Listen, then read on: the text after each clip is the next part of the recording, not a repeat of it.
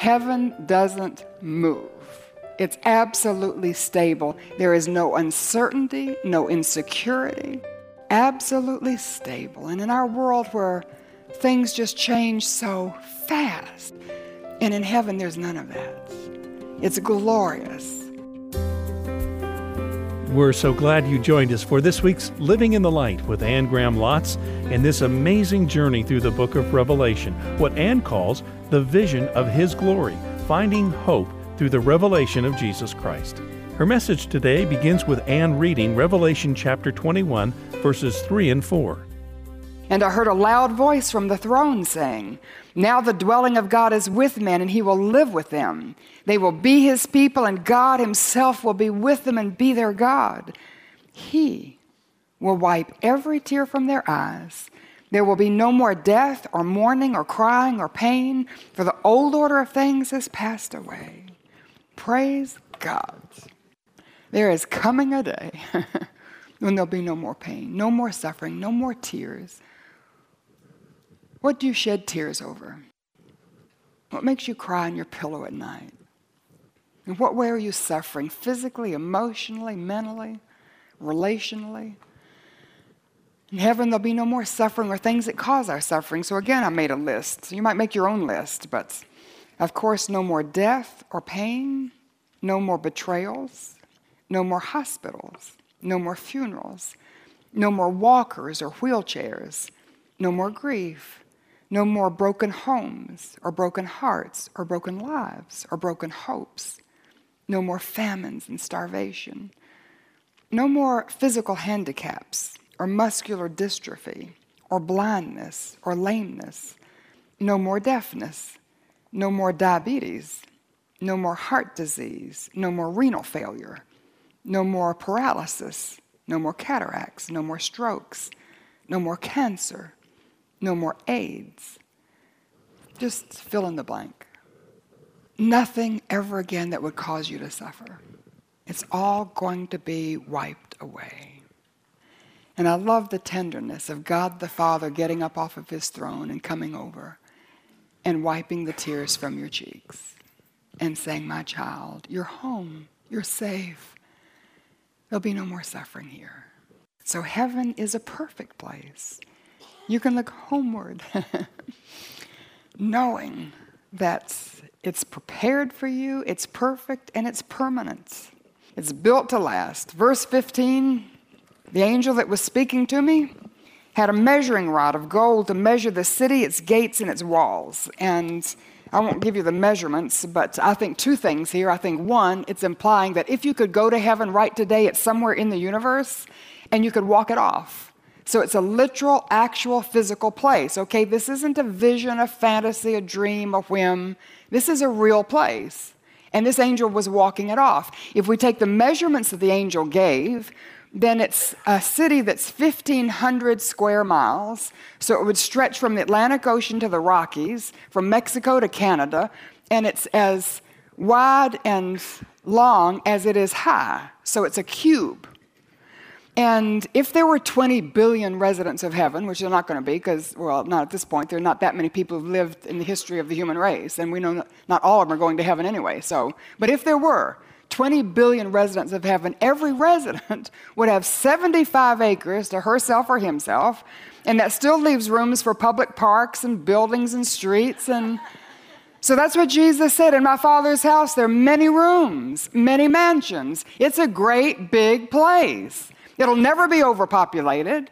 So you can feel free to invite every member of your family and every member in your neighborhood and every member in your city, and you just share the gospel freely because everyone is invited to come live in heaven forever. Great big place. And as John begins to look at it, the angel takes him in verse 9 one of the seven angels, and this is one that had the seven bowls. Can you imagine what a joy this was to the angel? After pouring out those bowls of wrath, now look what he gets to do. He came and said to me, I'll show you the bride, the wife of the Lamb. And he carried me away in the Spirit to a mountain great and high. And he showed me the holy city, Jerusalem, coming down out of heaven from God It shone with the glory of God, and its brilliance was like that of a very precious jewel, like a jasper, clear as crystal. In other words, it looked like a diamond, the whole city. It had a great high wall with 12 gates. And it goes down in verse 17. The wall is a great high wall. It goes around the city that's 1,500 square miles, and the wall is 200 feet thick. So the first thing that catches John's attention is this incredible wall made out of something that looks like jasper. It looks like a diamond, but it's huge. It's magnificent. So one of the things it's telling us is that heaven is spectacular, but I think that it's telling us something else. I think it's telling us that heaven is a safe place. Have you ever been the victim of a violent crime? Has your home been robbed? It was about 30 years ago our home was robbed. Took everything of value in my home. Everything my grandmother left me, all my everything. Never got it back. I remember that feeling of violation. Drive-by shootings, somebody that just walks into a marketplace or walks into a restaurant in a friendly, wonderful neighborhood and all of a sudden blow themselves to smithereens. There'll be no more suicide bombers, drive by shootings, guns, bombs, missiles, war. Heaven is a safe place. And you and I can know that we'll be safe forever, but let me give you this thought. What about your children?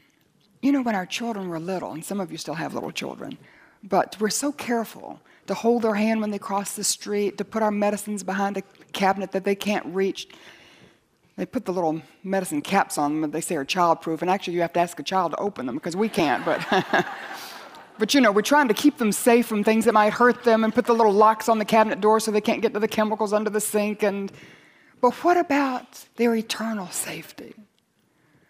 Did you share the gospel with your children? One of the things I've referred to her several times, and, and this is the thing that's sort of stunning. And every year she'll share the gospel with her children's classes. She has three children, and so she'll go into each of their classes and she shares the gospel either at Halloween when she talks about the pumpkin and you pull the junk out and you put the light in, and then she just shares the gospel, the sin that has to come out, and the light of Jesus that goes in. Or Christmas, she'll share the gospel, or Easter, she'll share the God. Every time she shares their six or eight children that raise their hands and pray the prayer out loud and come up after and say, I prayed the prayer with you. And she led chapel the other day, and, and she said one of these children came up to her and she had been saved, shared the gospel a couple of years ago, and now the child is in fourth grade. I mean, he's an old fourth grader. You know, she's been saved a couple of years now, and now she says God has called her to the mission field, and she knows when she grows up she's going to be a missionary to Africa and and every time a little child raises their hand and prays to receive Christ, says that's another one. That's we're like snatching them out of the fire, you know? Think of the children. What can you do to make sure that children are safe forever? And you can start with your children and your grandchildren and your neighbor's children, the children in your church and the children in your child's school, and, and it can be somebody else. I was giving an interview over the radio, and and it was in a studio, and we had one engineer to run it, and it was quite an interview, I'll tell you what, 45 minutes, and, um, and I shared the gospel every which way because it was for a secular program. And anyway, afterwards, it occurred to me that the engineer had gotten an earful. And so I just sat where I was sitting, and he came out from behind the glass to open the door to let me out, and I asked him if he had faith. He said no. And I said, do you want to? And he said, Well, driving to the studio, he had no idea what he was going to be doing. He just knew was to set up this interview and do the, do the connection. And he said, But he was thinking as he was driving to the interview that something was stirring in his heart and he really needed to have a relationship with God. And I said, Would you like to have one today? He said, Yes. So I invited him to come over, and I had the privilege of just leading him through the gospel and praying with him as he prayed to receive Christ. And as I walked out of that studio, which actually happened to be in the Natural History Museum in Raleigh, but I walked out of it, and you know what I was thinking? Snatched him out of the fire. Because any moment the world's going to blow, and that's one more that won't be going through the tribulation. I just felt overwhelmed with the fact that there are people around us. If we're living at the end of time like I believe we are, then people around us are going to be going through the tribulation. And I don't want one person to go through the tribulation who wouldn't have gone through if I had been faithful to share the gospel. If I had told them they were invited to spend eternity in heaven and shared Christ with them and they would have received him and escaped the, all that wrath that's coming. So, heaven is a safe place. And when we think of the tribulation going on on earth, how precious it is to think that we're going home and we will never, ever, ever, ever experience anything like is poured out on planet Earth because of their rebellion against God. We're going to be saved. Oh, take as many people with you as you can. We want our friends and our neighbors. I actually even want my enemies to be saved. So we pray for our enemies. The next thing John noticed was the foundation of the city. In verse 14, underneath these walls that were 200 feet thick, it says the wall of the city had 12 foundations. On them were names of the 12 apostles. Now, can you imagine? And down further, in verse 19, it says each foundation was a different precious gem. So John is looking at this city, 1,500 square miles, this huge wall, 200 feet thick, that looks like a diamond. Underneath that are 12 layers of foundation, each one a different semi precious stone. On each foundation was the name of an apostle, and he's an apostle. Can you imagine him looking there and his eyes bugging out, and there's my name? And, and remember, he's on Patmos, he's in exile, he's isolated, cut off. And suddenly he sees his heavenly home and it's got his name on it. You want to tell me you know he was saying it's worth it. It's worth it. It's worth it to share the gospel and wind up on Patmos. A thousand times over, it's worth it because heaven is my home. Abraham left Ur of the Chaldees, Hebrews said, because he was looking for a city with foundations whose builder and maker was God. I hope I get to see Abraham's face when he sees that city and knows it's been prepared for him. But I think it also means if it's got 12 foundations, that city is stable. And coming out of the tribulation, people who go through that, the earthquakes we read about, and the bombs, and the mountains falling into the sea, and the city splitting in three parts, and heaven doesn't move. It's absolutely stable. There is no uncertainty, no insecurity. Absolutely stable. And in our world where things just change so fast. In fact, I think that's demonic, you know, to have things moving so fast that you get confused and there's a spirit of agitation, and, and in heaven, there's none of that. It's glorious. But you know there's going to be a peace and a serenity that comes from being absolutely secure and stable. Had 12 foundations and it had streets. Verse 21, it says, the streets of the city were of pure gold, like transparent glass. And there are country and western songs that you know are written about the streets of gold, and people sort of make jokes about the streets of gold, and and I think they'll be spectacular. They look like mirrors actually because they're like polished glass. But my mother told me something she that made me think because she said, you know, the streets are paved with gold in heaven, so maybe it would have us think about our priorities here on earth because down here, gold represents one of our most precious commodities, right? And we work hard for money that is represented by gold, and we can sometimes even sacrifice our children and our families because we want to take another job and make more money, and we invest it, and we, you know, all the things we hoard it, and we want the money and the gold that it represents, and that's a priority for us down here, and the things that we do to get it. And when we get to heaven, it's just asphalt. So maybe it means that we have our priorities misplaced. That we're spending time on stuff down here that will mean nothing up there. And spending no time down here on things that will mean everything up there. So don't lay up your treasures on earth where moth and rust corrupt and thieves break in and steal. Lay up your treasures in heaven. People say you can't take anything to heaven. Yes, you can. You can take your children, you can take your neighbor, you can take your friends. You can take your Christ like character that you've made time to develop because you're walking with God and you're being conformed to His image. And when He allows the suffering and the pain to come into your life, you submit to it and say, God, have your way in me. Conform me to the image of Jesus. I want to be like Him in as much fullness as I can. You can take your character, you can take people that you've led to Christ. And maybe you haven't actually prayed with them when they've received Christ, but you sow a seed and, and you're part of the team. that brings that person to Christ. Streets were paved out of gold. Let that remind you about your priorities. What are your priorities? How do you spend your time and your money? What's the aim and goal of your life? You need to adjust that. Just check it to make sure. And I know we have to work for a living. I know we have to put food on the table and clothes on our back. So I'm not, you know, I don't want to be impractical, but at the same time, I know also what it's like to have a your goal in life, your aim in life to be one to bring people to Jesus and to glorify God, and all of this other just makes that possible. So, our number one priority is Jesus and bringing people to know Him and bringing Him glory. The gates to me are the most meaningful aspect of the physical, permanent part of heaven. In verse 12, it says this wall that's 200 feet thick had 12 gates, and it's down in verse 21. It says each gate was made of a single pearl. So now think about that. If a gate hangs on a wall that's 200 feet thick, it's a pretty big gate. And can you imagine if each gate is a single pearl, how gigantic that pearl is? And you know how pearls are formed? It's like when a little grain of sand gets inside of an oyster or something that irritates the oyster, and so the oyster just continues to cover that grain of sand or that irritation with a layer of mother of pearl, and he just layers it and layers it and layers it and layers it and layers it until he can no longer feel the irritation or that little grain of sand.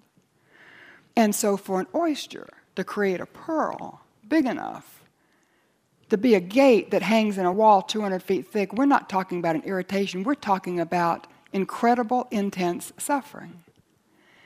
So, could it be that the gates of heaven themselves speak of the suffering and the death and the blood and the cross of Jesus Christ?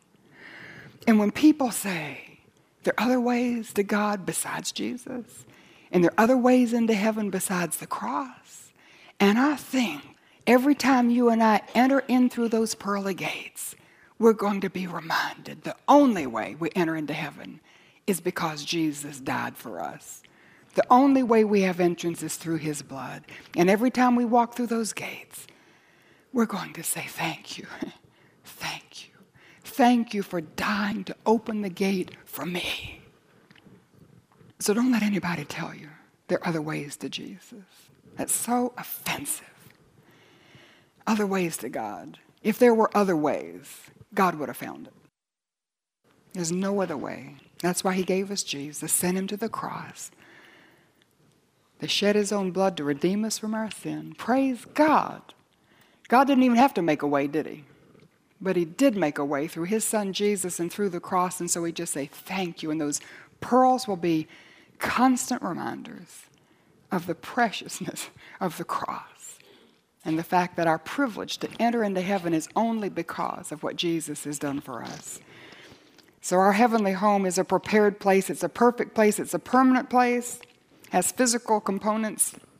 And I love this thought. It's a home where the light has been left on for you. Verse 22 I did not see a temple in the city because the Lord God Almighty and the Lamb are its temple. That's where God dwells. The city does not need the sun or the moon to shine on it, for the glory of God gives it light, and the Lamb is its lamp. The nations will walk by its light, and the kings of the earth will bring their splendor into it. On no day will its gates ever be shut, for there will be no night there. When my mother was here, and still to this day, but I live about three and a half, four hours east, and when I would come home and my mother was expecting me, I would drive up the three and a half to four hours, depends on how fast you drive, but I can make it in less than three and a half hours actually.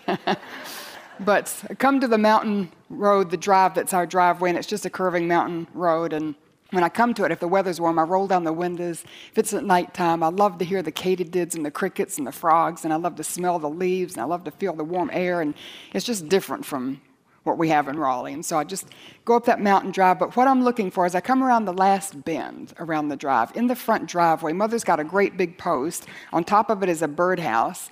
It's covered with a pink rose vine, and underneath is a lantern that hangs. And when she knows I'm coming home, she would turn the light on. So as I would come up through the dark and I come around that last bend, I'm looking for the lantern hanging under that bird feeder and, or that birdhouse. And the light's on because I know when the light's on, my mother's expecting me. And when she was able, until she was bedridden, she was always at the front door. I don't know how she would know that's when I was going to be pulling up the driveway, but she would always be at the front door to greet me.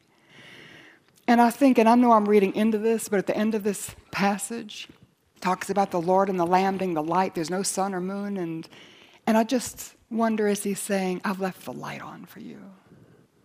I'm waiting for you, waiting at the door. I'm expecting you. I'm looking for you. I'm longing for you. I can't wait for you to come home and can't wait to show you all the things I've prepared for you. And He's left the light on for you. So we can look homewards, focused on heaven, and we can look homewards, faithful on earth.